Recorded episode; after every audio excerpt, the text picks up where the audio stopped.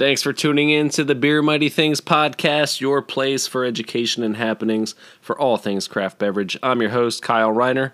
I hope you obtained some value from our show because, as you know, far better it is to Beer Mighty Things. Cheers.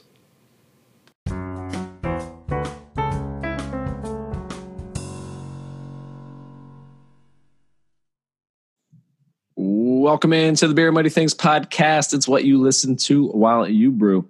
Today we have what may be, I think, our first repeat guest. Uh, welcome in Mr. Matt Andersen, attorney at Norris McLaughlin and Murphy, uh, and an important firm, obviously, in the craft beverage uh, space in the Mid Atlantic. So, welcome in, Matt. How are you? I'm good. I'm good. Thank you for having me and, and, making me the only repeat guest ever so far. So that's good. I guess the contents, the content we bring to the table is doing pretty well. you're the only um, one. You're the only yeah. one I've asked back. I'm just. Oh, I'm sure there'll be more. I'm sure there'll be more. Uh, no, I'm happy to be here. Thanks for bringing me on. Awesome, man. So last time we spoke, you know, we talked. It was episode six in April. Uh, we talked about you know contractual situations as COVID hit, right, and force majeure, and leases and tenants and. Just, Seems like forever ago. I know and uh, distributors, all that stuff. So today we're going to kind of go back to basics a little bit and discuss the process of really just you know starting a craft beverage company. Right, you're a brewer, uh, you're home brewing, or you're you're making spirits at home illegally, uh, moonshining. But um, you know, you're like, hey, I want to make this professional. What do I do? So you know, again, back to basics. And today we'll we'll talk a little bit about the steps to take, um, common mistakes, and maybe answer a few common questions and address any challenges. So, uh, with that, you know, Mr. Matt, right, opening a brewery, distillery that that requires preparation and knowing state and federal laws and executing things in the right order. So, help me out with this order, Matt. What we got going on, man? How do we do it? Yeah, I mean, first and foremost, call me. You know, that's always first. Um, yeah. Other than that, no. Uh, you know, the best part to start, best way to start with anything is um, you know, not even from a legal perspective, but just setting up a solid business plan. Um, you know, figuring out what you want to do, getting your goals in line. Um, you know, financial metrics and goals and all that stuff. You're gonna need that for various steps of the process.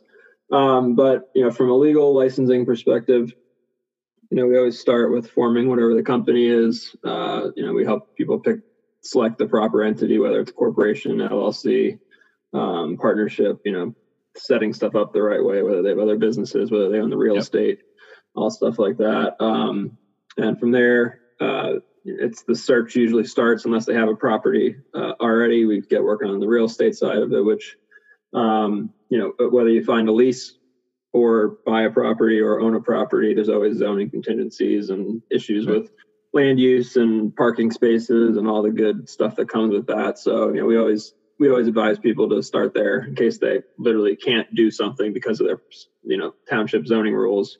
Um, you don't want to get halfway down the road and be told that you actually can't even do this here with no recourse. So uh, we, have seen it happen. It does happen enough um, some townships like breweries some absolutely do not. So it's it's something to always be be aware of and it happens a lot. Um, but so we start there we go from that to um, and if we feel comfortable with a, with a municipality, we will move forward uh, with the licensing aspect of it and the rest of the process. But um, you know, we'll move forward with either negotiating lease, buying the property, whatever it might be, um, and then we start the application processes with the state and federal government, whether it's you know Pennsylvania, New Jersey, uh, whatever state it might be, um, to get their state licensing and then federal permitting through the uh, TTB, the Alcohol, Tobacco Tax and Trade Bureau, um, to operate a brewery. Matt, can I, um, can I back that, you up one step yeah. there though?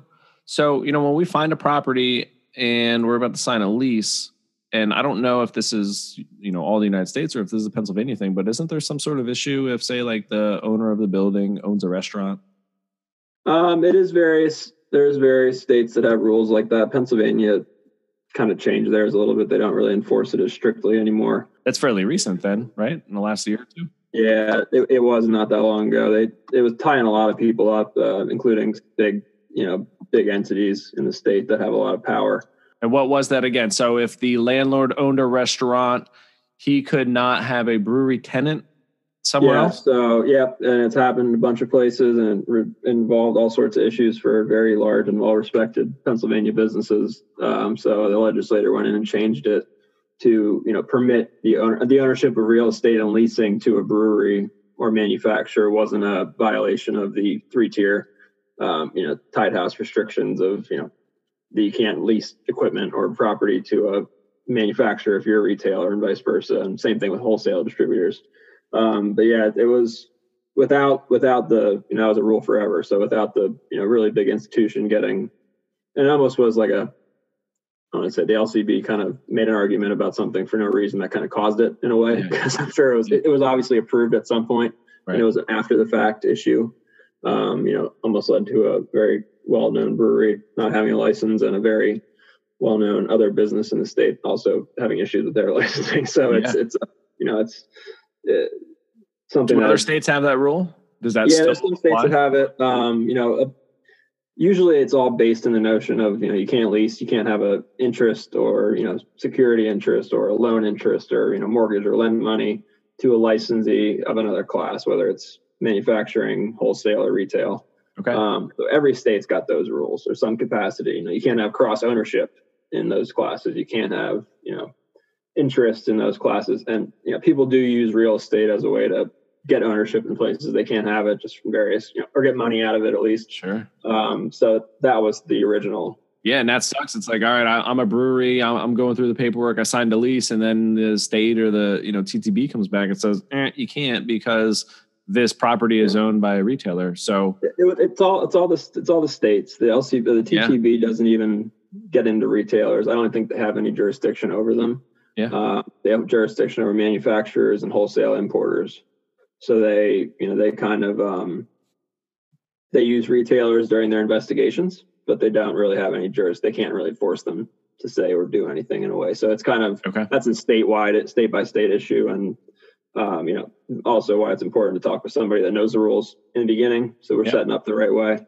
But that issue, you know, is not as big. What we deal with on a pretty consistent basis in that area is the, you know, um, whether a, a, restaurant licensee can lend money to a brewery or vice versa, or you know, how is it something being paid for? You know, maybe one family member owns this business and another one owns another business, um, but they're uh, they're um, have some inter ownership or something like that where money's been shared, and now, now we have issues with who's funded it and who's you know you know lending on it. So it's a little more what deal with. Okay. All right, cool. Yeah, so those are just some some hiccups right off the bat that can drive people a little crazy. So that's why it's important to work with somebody good and important to work with somebody who knows the different rules of the different states. All right, cool. Uh, sorry to derail you there, but I thought that was important. Um, no, it's good. It's good. I mean, that's part of the planning process. So it's all yeah. you know. We we get involved. We get people that call us in the middle of their investigation of this process because they need help with something, and we get involved way in early idea process before people even have an idea where they want to be located or have a property to be located at and you know work their way through it. So we we really um, you know kind of end up all over the place but we prefer to be in the planning process and you know so it's not there's no issues in the future because it's pretty common if we aren't. And we'll walk through some of this but you know what i have found um, is that a lot of folks try to do say the you know the brewers notice ttb brewers notice you know on their own and you know, it can be done, and I've seen people do it successfully. But a lot of times, sort of folks will go and do this, and they'll do it with an attorney who doesn't specialize, and then you know, because it was less costly, so they go through that. Maybe they spend two grand. It comes back months later, whatever. Everything's held up. It's screwed up, and then they come to you, and it's like, well, if you came to what, and then it's going to cost X, Y, Z. So now they they're paying for you plus the two grand they already wasted. So again, it's you got to build on that foundation. You got to have, you know, it's good to work with somebody who's a specialist from the start. Again, it, you know, even though say it to work with you and your expertise may be a little more costly, but if they came to you first, right? It's that they would have just paid for you versus the other place plus you. Yeah, so, no, and it's I mean it's it's the same that goes with any other you know aspect of this of this industry. It's yeah. highly specialized. It's highly regulated. Um, you probably should know somebody who knows what they're doing when it goes comes down to architecture, when it comes down to accounting, when it comes down to insurance, when it comes down to legal. You know, it's very it's a very specialized area where, you know, if you don't know the whole book, you got a problem type of thing. So yeah. it's uh, you know, I we commonly are fixing issues just whether they're caused by whether they're caused by an attorney or or the person themselves or the state uh, liquor control board just doing something that doesn't make sense because that's what I'm dealing with right now. Um, you know, something that's clearly a law that they're saying is not permitted now for no reason. Um, but it's it yeah it's it things aren't reported correctly sometimes to them, so they don't have much to go off of. But it's like it, there's a constant, you know, there's a lot of misinformation out there too, and it it's not impossible. I mean, you can certainly do it yourself. We have plenty of people that do it. Usually, sure. we get involved with those people at some point at a later date, whether it's you know advising them on the, the rules or you know operating operating rules are more complicated than setting up rules. So that's that's the that's a lot of what we do as well. Cool. Um, yeah, no, you're right. It's it's uh, not impossible, but definitely definitely helps to have help. And some people don't want to mess with it at all. They just say, "Here, take it, do it," and yeah, it done for me a couple months. Yeah. So they do it. All right. So what's next? Do we apply for a TTB Brewers notice? Yeah, I used to apply. Used to apply for those as fast as possible because they took a while, but now they're cracking them out in like two or three weeks, four weeks. Is that a combination of like added employees, or is that um, just they are more familiar with the paperwork now? Um, no, they're just they worked through their backlog from the government shutdown and whatever that was a year and a half ago. That got that was bad. I mean, they got backed up pretty. That was terrible. Pretty heavily. yeah, they were completely shut down. That was horrible. Um, but they worked their way out of that. They're, they're they were remote. So during the beginning of coronavirus, you know, they they are remote, so it wasn't an issue for them to keep working. Uh, they're not all remote, but the reviewers, a lot of them are. Um, and uh, you know, compared to the state governments that got backlogged throughout the entire process, they kept churning, and I'm sure their filings went down. So I think those more that you know filings went down a little bit. Plus, they had you know they were still working, no no, no change at all. But the LCB is still you know furloughed people and still operating behind, extremely behind. But they're they brought more people on remotely now, but it's they're extremely backed up. So that's usually I now start quickly as far as fast as I can with the LCB to get the process moving, as opposed to the um, uh, federal government. And every state's so different. It's it's really I've you know we're part of a national um, organization of attorneys that do this stuff, and they report. It was a report in the middle of COVID talking about how you know how their states were operating on their licensing approvals and stuff like that. And some states were faster than ever, and some states were like us, they were way behind or not doing anything. So hmm. it, it's all all over the board for sure what all do we need to know, right? I mean, we're going to fill out this paperwork. We're going to, what are common hangups on it? Um, do they give it to you? You send it in? Do they send it directly in? What do you do? Yeah, for the no, so for the TTB, um, everything is an application. It's not based. There's no interviews. There's no investigation. It's all you know. You submit this information. A reviewer takes a look at it. They, they review it, get whatever corrected that's needed, and it goes to their supervisor for approval. Um, the LCB alternatively is more basic application, they have a full blown investigation into the property, into the people. They interview them. They go out to the property, which they're back doing again now since COVID start started. They were not, but now they're back. So they walk it, take pictures. Yeah, walk in, take pictures, do in person interviews. Um, you know, collect the documents and whatnot. We usually gather all that, all information we need, all documentation we need um, in the beginning of the process that's you know all the personal information on the business owners, you know information about the business, the layout, the floor plan, the you know how it was how it's being paid for, bank statements, loan documents, you know deeds, leases, the whole the whole shebang. Um, who's the corporate information, all that. That's needed for both applications. It's just they're used in different parts of it. So we can't file TTB until we have everything because it's required as part of the application. We can file the LCB and get that moving.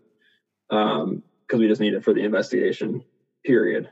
So that's usually a couple weeks later. So we have time to gather, but we try to do as much of it at once. We send out a nice exhaustive and like five page long checklist that we send out now um, to get all this information and we gather it. Our, our, our licensing manager, paralegal, Robin Schultz gathers everything. She's the, she's the one that keeps us all moving in the right direction and we get applications prepared um, and sent out and then the process starts of the waiting game and getting the interviews done. But um, you know, key information to not screw up on the TTB is that they it just it's more about the setup of the place. Their their concern is protecting the revenue, as they call it. So the tax revenue is the products, the beer, the spirits, the wine, whatever it might be. Um, so there's setups that need to be done so you don't have public access to untaxed paid products or beer, wine or spirits, and then Uh, there's some other setup requirements that are written into the federal code, um, and that's all got to be taken care of prior because it's all an application. So there's a lot of setup.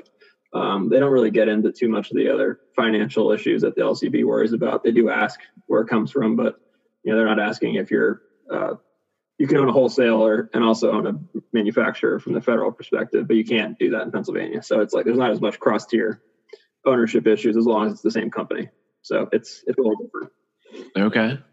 So that the TTB doesn't have too much pre worry as much as just gathering of information, and it's a lot. I mean, it's it's a long checklist, and we need all the personal information. We need to know your mother's maiden name, and you know, we oh, wow. know.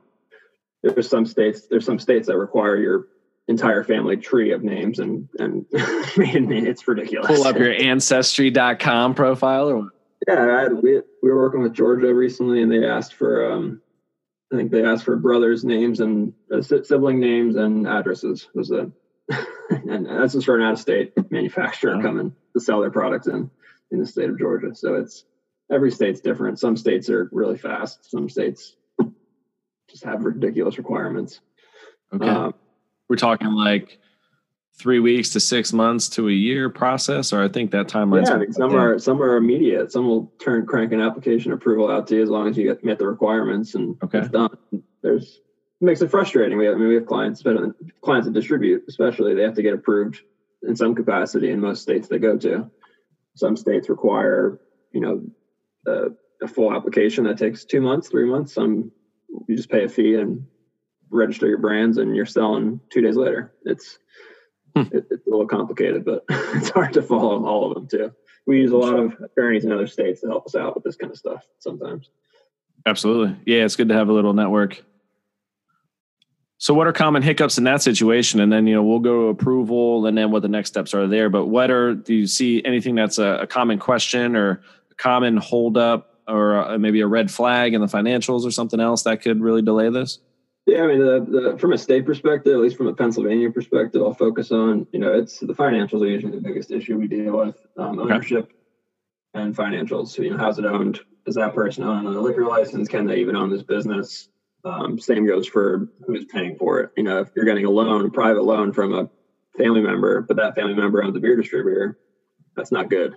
Um, they can't loan uh, they're a manufacturer wholesale class. They can't lend to a manufacturer class. We're talking like insider trading. It's you know, and there's there's a reason these rules were there. A lot of them are old and don't really matter anymore. But all of our liquor code dates back to prohibition, so it was. Right. And unless those go to court, they're probably not going to get changed. No, and the wholesale tier is very protected in Pennsylvania. There's a couple really big ones that have no interest in any of this changing at all. That's why we we actually have a state. Uh, there is a, there is a residency requirement for beer distributors and wholesalers in Pennsylvania, it's got to be owned by 51% of a PA resident. Um, but every other residency restriction in Pennsylvania was invalidated by a Supreme Court opinion that said it was unconstitutional because it affected interstate commerce.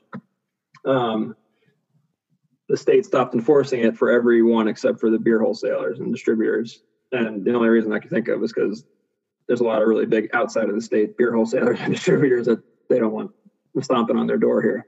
All right.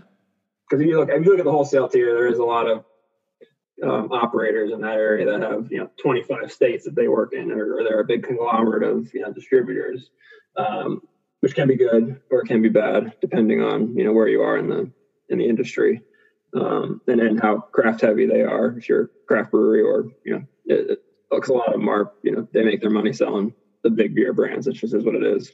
Um, but yeah, that's that's that's why those rules are, I think, still remaining. But it's uh, yeah. it's a kind of interesting thing. But yeah, from generally from a brewery's perspective, ownership um, and uh, where the money's coming from are the biggest issues we deal with. If it's coming from a bank, and we got bank docs and loan documents, whatever it might be, you know, it's pretty fairly straightforward. Um, but you know, people are putting personal money in, they want to know where that came from. They want to see those bank statements. They want to see, you know, how'd you make that money? if it's you know if they see big deposits going in they're going to say where'd that come from and they want to see six months of statements so it's like anything that's got a large deposit within six months they're going to ask questions or you know and then it traces back so it can keep going keep going people try to hide that stuff sometimes and it's not hard to find and the state will always keep digging so that's not something that we like to see but you know usually if it's loan money, if it's a real bank, it's not a problem. But when it's private private investors, they got to get interviewed too. Um, they have to show their money. So a good thing to remember if you have investors or um, you know private lenders that are going to be part of this for an investing perspective um, or any sort of lending perspective into the business, they will need to be interviewed if they're PA residents. But more importantly, the state will want to see where their money came from.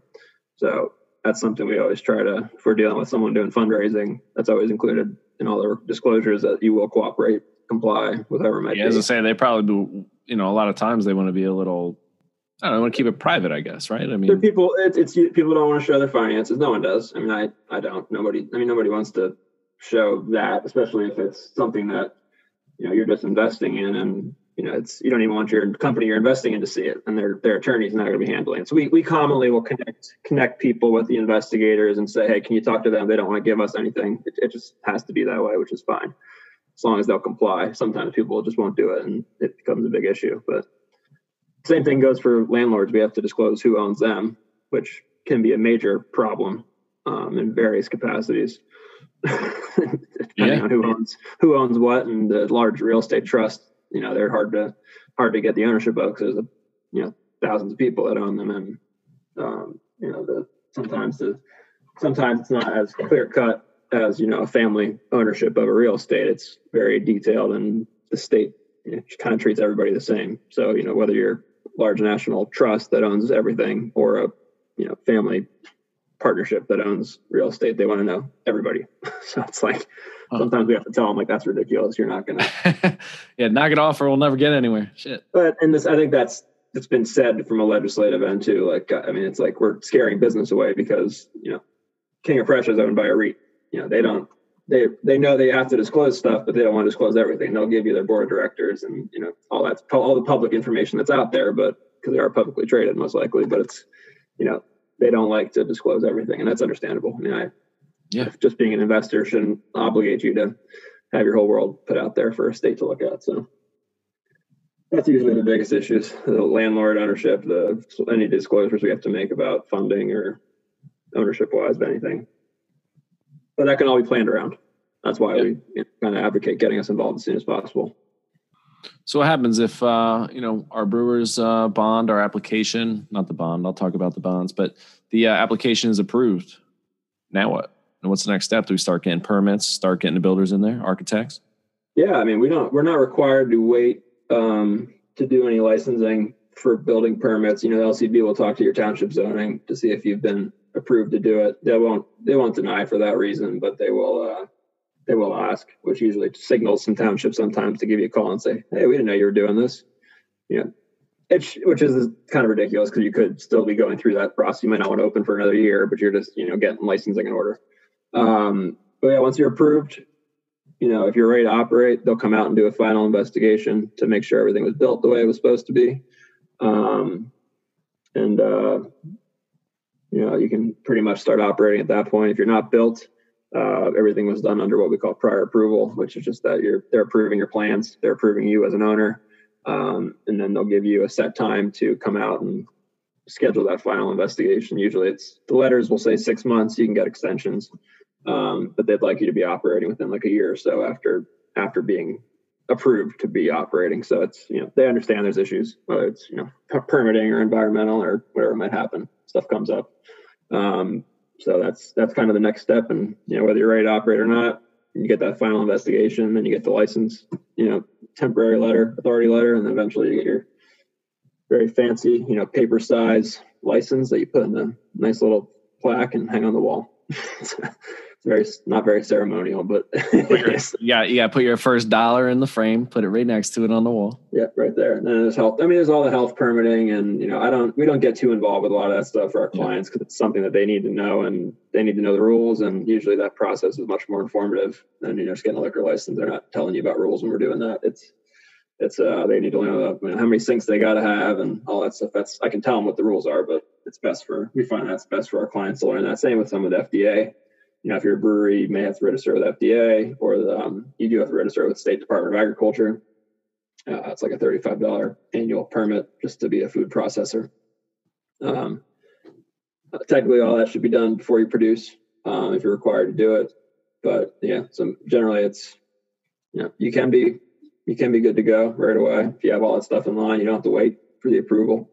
Um, but and everybody's different. We have clients that are ready to go as soon as possible. There's ones that you know a lot, and I'd say 90% of the ones that want to be open sooner than they can be for other reasons than licensing. It's just you know people get anxious and want to get open. I'm sure you see that a lot. Absolutely. Yeah, because they're spending money. You know, that's the best thing. It's like, all right, you guys have been spending all this money and all this time. Now it's time to build the brewery, you know, and they spend all that time building it. And then it's like, all right, we're ready to go. We spent all this money, right? All the money's going out. Now let's get some people in here and have that money come back in, you know, and, and fulfill our dreams. Yeah, and that's why we always tell people to hold off on your grand opening plans at least until you have your permits and all your approvals, because it can be. I mean, like with all this right now, I have clients asking me how long it takes to get something done, or how long, how much longer, how much longer is it going to take. And I'm just like, I feel bad. I, I, know it's taking longer than it should be, but I can't. I, we have no control over it. It's just there's a lack of bodies at the LCB reviewing stuff, and you know they've gotten better, they've got it's gotten faster, but at the same time, it's you know once it gets out of our hands, where we all we can do is ask questions, and then we don't want to try not to make them angry and you know delay on looking at something, yeah. like uh, which I'm sure doesn't happen. We don't want to you know even give it the chance. So it's you know unfortunately stuff is taking long, but it's always we try to be honest with clients. You know it's I would always tell you two to three months from applying to get approvals, which all things considered, most people that do it themselves say it takes you know six to ten months. So you know, we say we pay for ourselves and the speed of getting open and getting you going. But absolutely, um, right now it's could be I would say three to six months. You know, because it's not. It could be faster. It could be more likely going to be in that three to six month range. So okay. And what's a typical what's a typical cost? Um, you know, your fees are not, but like typical cost of you know these applications. Uh, state filing fees are usually about two thousand dollars for a brewery. Um, federal's free. So from a federal perspective, there is no application fees. Um, you know, uh, we uh, uh, all our fees vary greatly by the project. It's you know, sure. One one investor brewery in a garage is going to cost one thing, and a fifty investor brewery that's a thousand, hundred thousand square feet. You know, yeah. that's going to be a whole other story. Sure. Um, how far do we have to drive to get there? Is there going to be an in-person investigation with the LCB? So it really varies, but we're always upfront with people beforehand if they want to move forward with us. Um, you know, we, we just take a retainer for initial fees and the filing fee application cost and go from there. Sure. Um, and usually try to bill people at the end within the quote that we gave them is the, the goal. But they, um, uh, it, it really does vary. I mean, every project's so different. You know, you could think one's simple and then, you know, the person's got a huge tax liability that we have to resolve to even get this going. And, you know, we're got, got to get our tax attorneys involved and stuff like that. Everything goes differently. And it's, you know, some of the ones that seem complicated are easy. yeah. it never, never seems to amaze me. The ones we can get done quick and easy and the ones that take forever for some reason. Yeah. Well, I've been, again, it's 2020 now. I've been doing this since 2014, I believe, you know, focusing on the brewery or just craft beverage in general. Um, and what I have seen, you know, through 150 breweries, you know, that have opened, uh, what I've seen basically is, and what I tell them is, hey, it's going to cost more than you think. You know, just I'm talking like build out. You know, uh, or just getting open, right, start to finish, start to getting open is it's going to take longer. It's going to take a lot longer than you think. It's going to cost more than you think. And just you know, a lot of these folks will yeah. tell me, well, it's going to do this and it's going to be this, and I'm sitting here going, I've seen it, man. It's it's going to take longer. It's going to cost more. Uh, another thing, let me. This is kind of part of the opening process to Um, the bonds. So you know, a few years ago, there were some changes to the TTB bond. I mean, in, in 2016, you needed a TTB bond and you needed a state bond. Uh, since then, I think it was January 1st of like 2018, they changed the TTB requirements where, you know, yeah. if you, yeah, based on 50,000 in excise tax, you know, 8,700 barrels brewed a year, you would need a TTB license um, a TTB bond. And you know, since then they've scaled that back. Like if you're not going to do fifty thousand excise tax, then you don't need that bond. So eighty seven hundred barrels or less, you don't need it. You can skip it. Um, you know, then you need a state bond. And some states have multiple bonds, like West Virginia, uh, but Pennsylvania, New Jersey, right? You get a brewer's bond. It's you know, say a five thousand dollar face amount. It costs you about a hundred bucks a year. And uh, you know, the point of these bonds, the surety bonds, is really to provide protection to the state, the public, individual consumers. Um, usually, sales tax bonds again, and they guarantee that the manufacturers and sellers of alcoholic beverages will pay their taxes. Um, so it's kind of like a financial guarantee for you folks out there. You know, every state's got a different uh, face amount, but again, it's usually about a hundred bucks a year. You know, you can get a three year bond for two fifty. Uh, but you know what the rule of thumb is with that is that you get that completed no later than the date that's on your brewery notice application. Um, you, you should you know give it to your attorney and have them send them in together. They've become, as you mentioned, you know, a little more lenient on some of these things. So you know, I haven't seen too many requirements where they're saying, "Hey, this has to be dated the same." I know that they originally were very uh, strict on that. They need to have the same date. They've got to be close. You got to send it in with the app, and that that's changed a little bit. But bonds are something that you know. Again, you see a five thousand dollar face amount. A lot of people will think it's five thousand dollars out of their pocket, or that they, you know, you can actually send five thousand dollars in for the state to hold, uh, but you don't really have to. So, you know, come to us and we'll do the bond say a hundred bucks a year, right? And you just thought you were going to spend five grand. So we already saved you 4,900 bucks there. I get that conversation all the time. People, People used to tell me like, how much is it? I was like five grand. They're like, oh my God. I'm like, no, it's like 200 bucks. yeah. It's yeah. The face amount, right? It's like buying life insurance. You get a million dollar life insurance policy. It doesn't cost you a million dollars, right? So you get a lot of hang up. People screw those up very easily. They have to have the right address on it and they have to have the exact business name it's easy to do. We do them all the time, but those are another, you know, just a little nuance that can hold things up and, and that, you know, agents who are not in the business and they try to work on the bond, they don't know what they're doing. And then again, that's another holdup. So yeah, man, that's what we got. What else? Any other advice that you would say? Is there somebody like in my state, in my township that I want to become if I'm an aspiring brewery owner, distillery owner? Is there anybody I want to become like friends with that can help me out, you know, uh, help me along maybe speed things up or get you in the right hands? Yeah, I mean, I yeah, we get a lot of referrals from um, you know, different industry members. Whether it's you know, I, I always say if there's something, if you're new to this, you know, you're not coming from a background of being in the brewing industry, maybe you want to invest in a business or something like that. You know, get get an industry consultant or somebody that's involved in the business to to really you know help you along with that step of the process. You know, we have plenty of we have yeah, it's a great industry with brewer collaboration, and you know everybody's everybody's willing to lend a hand. Everybody's, you know, I I I know instances exist, but I rarely ever see competition get in the way of you know kind of a little bit of a camaraderie and and uh, you know help. But um, uh, you know, I always reach out to people I know what they're talking about, know what the equipment to buy, what the best equipment is. You know, anything that come down to like, hey, don't buy a brewery there, the water's bad. You know, you're gonna have to put a couple hundred thousand dollar reverse osmosis water system in this town yeah, there's you never know who's to be able to talk to you about these things, but you know, you want to be friendly with your township zoning. Don't make them mad. I mean, they're the ones that are going to tell you if you can do it or not. Ultimately, um, you know, they're they have a lot more leeway in what they need to approve or can give you hassle for or not than any about anybody else. Same thing with you know township zoning, code code enforcement, building code enforcement, whatever it might be. You know, they're first and foremost they they will make or break your project if you're going somewhere. Um, you know, they're can be excited. Some towns like them. Some towns hate breweries. It is, it is what it is. You know, I've got yep. municipalities that require you to have a five acre property, which is just absurd, especially in the municipality, the township that it is. it's very expensive. Yeah, it's hard. Also hard to find. it, yeah, that's yeah, exactly. It's it's an agri-tainment issue as opposed to a they lumped breweries in with wineries and they're huge, massive vineyards and having festivals and stuff like that. So it was just a bad drafting of an intentionally bad drafting of a new zoning ordinance. But um, hopefully they're listening. Yeah, because it was it wasn't good. But uh, yeah, no townships are usually you want to be best friends with them. You know, you don't want to you want to be a partner with them, not a not an agitator, because that's never good. Um, What's better when it comes to poking the beard? Is it you know should the brewery owner be calling, or is it something that you know you should call on their behalf, or is patience kind of virtue in this situation? Uh, you know, it's it's it's something that can be anybody. Any you know, I they, they don't need to hear from me um, or anything like that. But you know, you do want to articulate exactly what you're thinking. You don't want to you know say something you're not doing to give them the wrong idea or vice versa.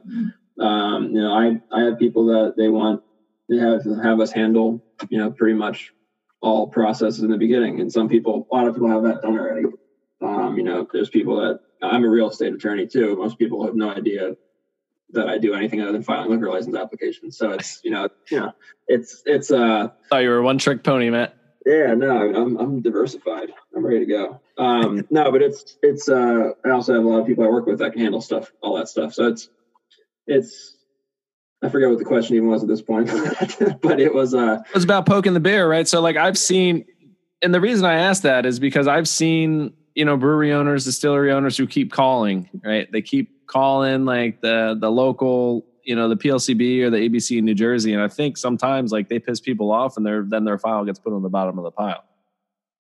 Yeah, no, that's that's certainly something. I think we touched on that a little bit earlier with you know delays due to COVID and you know our clients being anxious and wanting stuff getting done. Same time, you know we don't ever try to push too hard and unless it's necessary. And we will obviously advocate heavily on behalf of our clients if it's needed. Um, and we've done a lot of that. We've gotten state senators involved in things. You know there's sometimes you just have to something's not right that's happening and and you know it's not not that it's you know usually a rule being applied the wrong way um, you know against its intent or something like that but sometimes they can just get hung up on stuff like that. So it's you know it's good to have people in your corner that can, you know, try to articulate the exact reason why it's wrong, but also kind of do it in a tempered manner because people get frustrated. I mean, it is right. you get close to the finish line and here comes back, you know, a big issue or something like that, which yeah. is never something you want to deal with. But you know, from the local, from any you know state and or township perspective, they don't they have busy, you know, they have a thousand of these people trying to open businesses or depending where you are, you know, everybody's different. Some townships don't have full staff every day of the week. You know, it's you don't know who you're dealing with. It's it's nice to kind of keep a good rapport with everybody involved in the process that's going to be, you know, we're in charge of letting you do what you want to do, obviously. But yeah, we do have we have people we have our own clients that call us, you know, incessantly trying to figure out what's going on. And you know, it is what it is. But yeah, it's just how some people are. They want to know, which is fine. You know, I get it.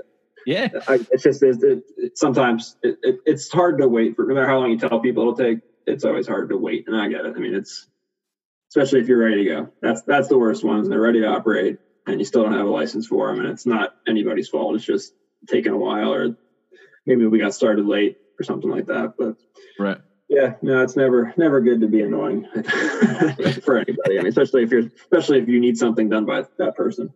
Um, exactly. But, uh, yeah, no, it's definitely a fine line people have to walk. Something I've seen, so I wanted to mention it. You know, don't poke the bear, or poke, poke the bear kindly.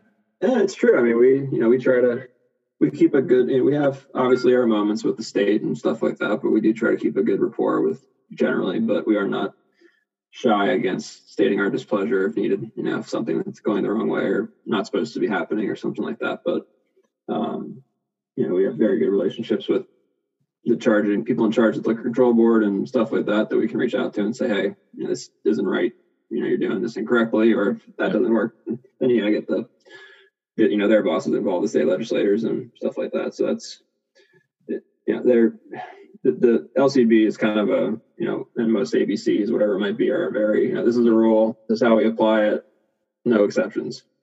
Um, some are better than others, but you know, sometimes I think it takes the maybe their local representative to have a have a you know a little compassion and say, okay, you know that's ridiculous. That rule is being applied incorrectly to that yeah. business, that owner, whoever it might be, for whatever the reason. We all sorts of crazy deficiencies they call them issues that come up. Like you can't own this because of that job that you had that one time two years ago. It's like okay, that's so dumb. And it's usually a situation where it's something that's like you know we're trying to further diversity or inclusion in the industry and it's like anti that. You know, it's not it's not because of that but it's like this person would have helped that. And it's like come on this is not the battle we want to be picking right now and you don't want to go that route to get things done because it's you know you don't want to use any of that kind of stuff for a for a uh, you know, reason to get something done. But it's it's it, it's just stupid rules that get in the way of things all the time and it's you know sometimes it's best to just have someone that has their ear that can be like hey you know this is this is the real story behind it because they don't want to hear that from me. They never. That's not going to make their mind up. The rules are the rules, and you know, and things get reported incorrectly to them from the investigators sometimes, which is not you know not their fault. They might have heard it wrong, or especially with these phone interviews we've been doing, it's hard to catch everything. So it's you know, we don't get to see that before it goes. So it's kind of like a waiting game, and yeah, everybody we're you got humans reviewing everything, so everybody's different. Everybody thinks the rules different. The rules change very fast. the way they the way they change the way they rule on them changes very fast, and it, with, especially with the grocery store stuff over the years, that's changed like yeah. six different times how they like to set those up. So it's you know, it's really uh, I think even in one year they changed the actual review and approval process like four or five different times. Whether it had to go to a hearing or not go to a hearing, or then it was a hearing, and then we learned from the investigators usually during the process because they they would get emails like the Monday before or something like that. So it's Jeez. it makes it tough to advise people sometimes, but you know, it's always fun. Keeps you on your toes. It does, yeah. I mean, it's it's you know you always got something to learn and continue learning and continue uh, the only constant is change right? So just got to adapt. people in the industry are creative. I mean we're always dealing with hey, absolutely can I do this? Hey can i go and can i make this beer? Can i go set up my brewery at this business? Can i you know partner with a restaurant? Can i partner with a farmers market? Can i partner with a record store i mean i've seen all i've had all sorts of crazy you know anything that people might want to drink a beer at yeah. they're uh, they're all over the place i mean there's there's a especially if it's business with a property. I mean, if they got property, especially right now, breweries are loving it. You know, you can get in there, get some tables outside, and then yeah, enjoy enjoy that. Enjoy the outside space. I like that. I mean, I'm good with that. I wish it was summertime year round right now, so we could deal with that. But we'll we'll see what happens in the wintertime coming up here. It's going to be hopefully we get some indoor restrictions back. Absolutely. I'm with you, man. Yeah, if we can open up to like 50% occupancy, that'd be that'd be nice.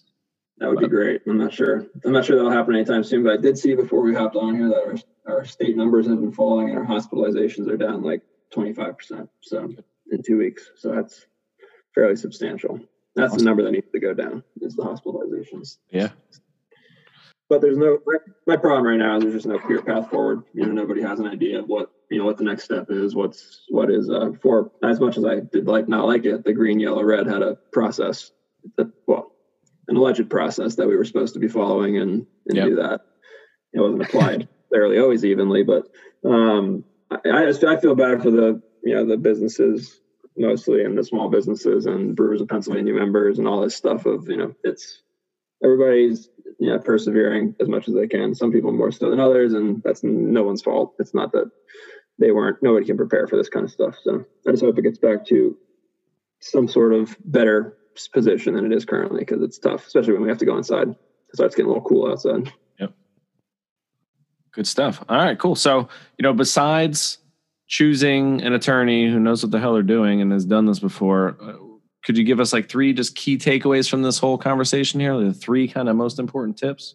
I mean, number one, number one is always planning properly, and that, that will always ring true. You know, whether you use an attorney, whether you do it yourself or not, there is a way that you have to set this up in very different steps, you know, whether it's the real estate side of it, whether it's the actual planning and design of your space, whether it's the production or who can own the place. It's all a planned process that needs to meet the rules to get approved. You know, if you want to get approved quickly, that's all got to be perfect when it goes in because you don't want to be pushed. You don't you don't want a 30 day delay because you had a correction from the TTB or because you had the LCB issue a deficiency letter and they can't reschedule an investigation for another four weeks. So it's you know, we try to avoid that. It's tough. I mean, it's really tough to gather everything and not know what the reviewers are going to, you know, ask if some, you know, and they change the policy on something, maybe what they're asking about or, or how they review something. So it's, you know, you're not always, you can't always be perfect with it, but that's always number one. Um, number two, I would say would be, um, you know, get with good people in the, in the industry that'll, you know, you know, from a, from, from our perspective of what we do, you know, we, we're here for the long haul. We, you know, our motto is we might cost a little bit of money now, but that'll pay off in the long run. Um, you know, we're we we work with a lot of breweries. We work with a lot of insurance. Maybe look with different vendors like insurance vendors or you know, t-shirts to you know you name it, grain, whatever. Like accountants, whoever it is. You know, it's good to meet the good. It's good to meet people that or work with people that know. You know, you call me, I can get you. You know, whether you got to connect. Are, are you having a production shortage? You need a contract brewer call me. I have five of them that can work for you. Like it's meeting the right people, um, which I think we've we've at least established. I know you're very entwined with a lot of people as well. Like established a, a network. You know that you know I can I can feel comfortably you know um, you know recommend a client to somebody knowing that they'll get the job done. Yep. And uh, you know that's number number two would be just yeah getting out there, meeting the right people, come to the Brewers of Pennsylvania events. Like that's yeah. I, I still learn things at those events when it's in regard to the brewing process. Yeah, join a guild, get involved in the associations. You know, meet meet people in the industry. that, yeah, that would be that'd be number two. And then a lot of people do that in advance, or they're already in the industry, whatever it might be. But you know, it's that's invaluable. You know, there's people always willing to lend a hand or give advice. You know, there's a lot of great, um, you know, former brewers or whoever might be operating as consultants. You know, that'll help you source gear and equipment and you know develop recipes and all that stuff. Um, you know, and it's like, and I guess number three would be whether it's you making it or someone you hire, make sure you make good liquid. That is ultimately number one. So I, hashtag good liquid. There's a lot of good uh, in their head home brewers out there that maybe shouldn't spend all the money um, opening a brewery, but you know everybody's got their dream. So not going to hear, not going to be here to tell someone not to do it. But you know we we we can generally get a sense of people we consult with initially of what the how they're going to be. You know what kind of what kind of you know business are they going to operate, how it's going to run. So it's um it's good to if you don't know the industry, hire a brewer that knows what they're doing. That's well respected. That's you know you don't need to hire the top top person, um, but go get somebody that's been around the block, worked at a, worked at a brewery or two, you know, knows the whole process. You, know, you, you don't got if you don't have good beer, that's a very fickle fan base out there. So they, you know, I've just got to join the breweries in Pennsylvania. Um, there's a shout out for them. I'm sure they're going to listen to this, but there's a uh, they they have their Facebook group, a very passionate fan base in there, and yep. They don't like bad beer. I've, I've noticed that because there's good beer around the corner, man. You don't, you don't, you don't want to be known as that brewery. That's not a good reputation to kick. So there's a lot of good beer out there. So yeah, it's a lot of it's, comp- it's comp- competitive. I mean, you got to be it's competitive uh, industry with very supporting of itself at the same time. I mean, you gotta yep. you gotta uh, you gotta be able to make good products to to do well um, and be able to pivot. I mean, as we said, we were talking a little before this. I don't know if this was on the video, but you know, the breweries that had record or had uh, canning lines or production or um, packaging lines or you know the ability to package whether it was from contract or something like that or already was distributing or shipping. Yep. or uh, you know doing to go which i'm happy to see everybody starting to do to go. It's always been a yep. privilege of theirs as we talked about last time i think. But the um you know be ready to pivot. This industry is you know especially now now that we know what could happen if something like this comes up you know be ready. And there's not not much anybody could do to prepare for this other than have a plan, and no one really did. But some were just already positioned to to be yeah. active and be creative. I mean, we've had yeah. a lot of people with creative our creative ideas. We got breweries offering tailgates in their parking lots to let people do to go, you know, take out. And it's different. There's different ways to to uh, keep going with it, and it's been impressive to see. I mean, just we were talking with distilleries a little bit. Just the hand sanitizer thing was just that was impressive. I mean, the whole industry got behind it, and some did very well with it. I think a lot of them did okay with it no matter what, but some did mm-hmm. exceptionally well with it to the point where it's now going to be a permanent part of their business. So it's like, you know, it's yeah, it's amazing that, you know, some people there's there was silver linings in in this for for a couple aspects of it. But well, if I'm hearing you correctly, I mean these I think our conversation can be summed up in two of my favorite quotes. Um, one is this is it could be either Alan Lakein, It could be Winston Churchill or Ben Franklin. I don't know. But basically, failing to plan is planning to fail. And then, in terms of getting your paperwork and your shit together, uh, Abraham Lincoln said, you know, hey, if I had six hours to chop down a tree, spend the first four sharpening your axe, right?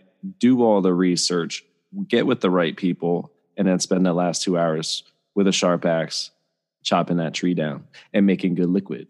So, you man. Thank you, Matt. Um, yeah, let me let me be the sharp axe. I will be your exactly. Let us be the sharp axe. Let us do the heavy lifting. You get your stuff together. Get open. Let's make some good beer. Again, you spent all this money getting open. Let's start to bring beer in, or bring money in. And I know I speak for you as as a, as well as myself that nothing's better than seeing someone that you helped get open succeed and do well and grow and you know, and see a you know going from a dirt floor to a packed ass to elbows tasting room, right? I mean, that's that's the coolest thing. I I, I look forward to the day where we can see a tasting room like that again. That'd Absolutely.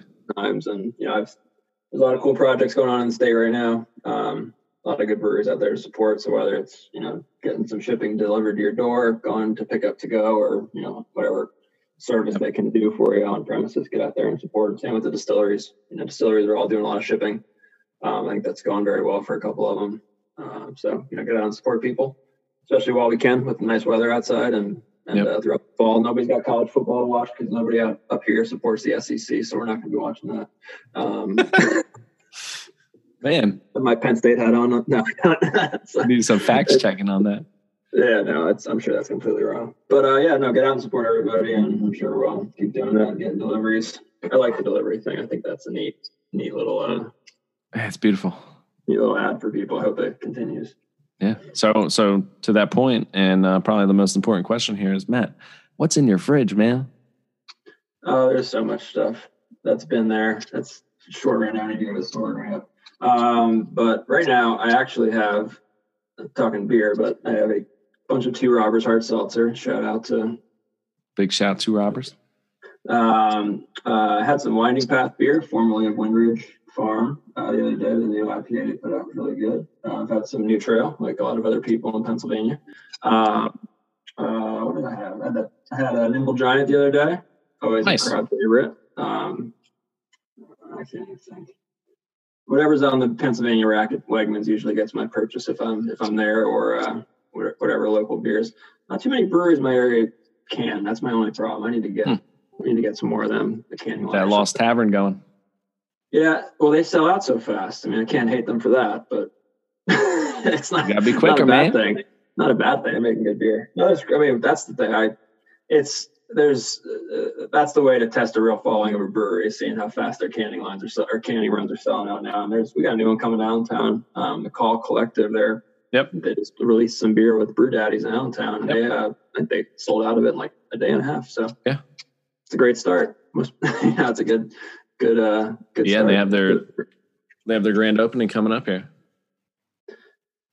Oh yeah, I'm gonna, yep, I'm gonna be away for that, unfortunately, but you know, we'll get out to support these guys. Now the uh, the uh, the beer the beer quality in Pennsylvania is, is very a very good point right now. I will say, I think we're doing a good job. So absolutely. Cool. That's that. That is not us doing that though. That's the people that actually are artists in the form of making the products. absolutely, man. Cool, man. Well, hey, I appreciate you. Thank you as always. Um, good luck. Best of luck. You have a baby on the way in November, a little baby boy. So I'm excited for that. And uh, hey, you the man. Thank you. Not a problem. Thank you very much. All right. Cheers. Cheers.